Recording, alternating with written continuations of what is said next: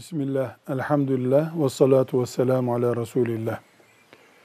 Deniyor ki bütün dünyada Müslümanlar zulüm görüyorlar.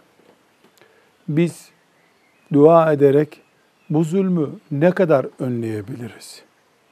Asıl yapmamız gereken dua mıdır? Dünyadaki İslam'a ve Müslümana yapılan zulmü dua ne kadar önleyecek diye soru soruluyor.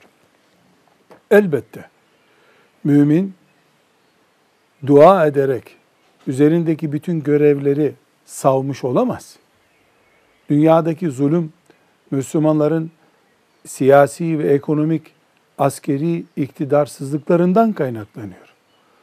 Duadan önce bunların giderilmesi için çalışmak lazım. Bu doğrudur. Ama biz duamızı filan yerdeki Müslüman kardeşlerimiz hemen kurtulsunlar diye yapmıyoruz. Biz duamızı sığınacak yegane kapımızın Allah'ın kapısı olduğunu bildiğimizin ispatı için yapıyoruz. Bir tür tarafımızı belirliyoruz. Biz bu tarafız, Allah'tan tarafayız diyoruz. Müslüman olarak yapabileceğimiz son şey budur diye bunu yapıyoruz.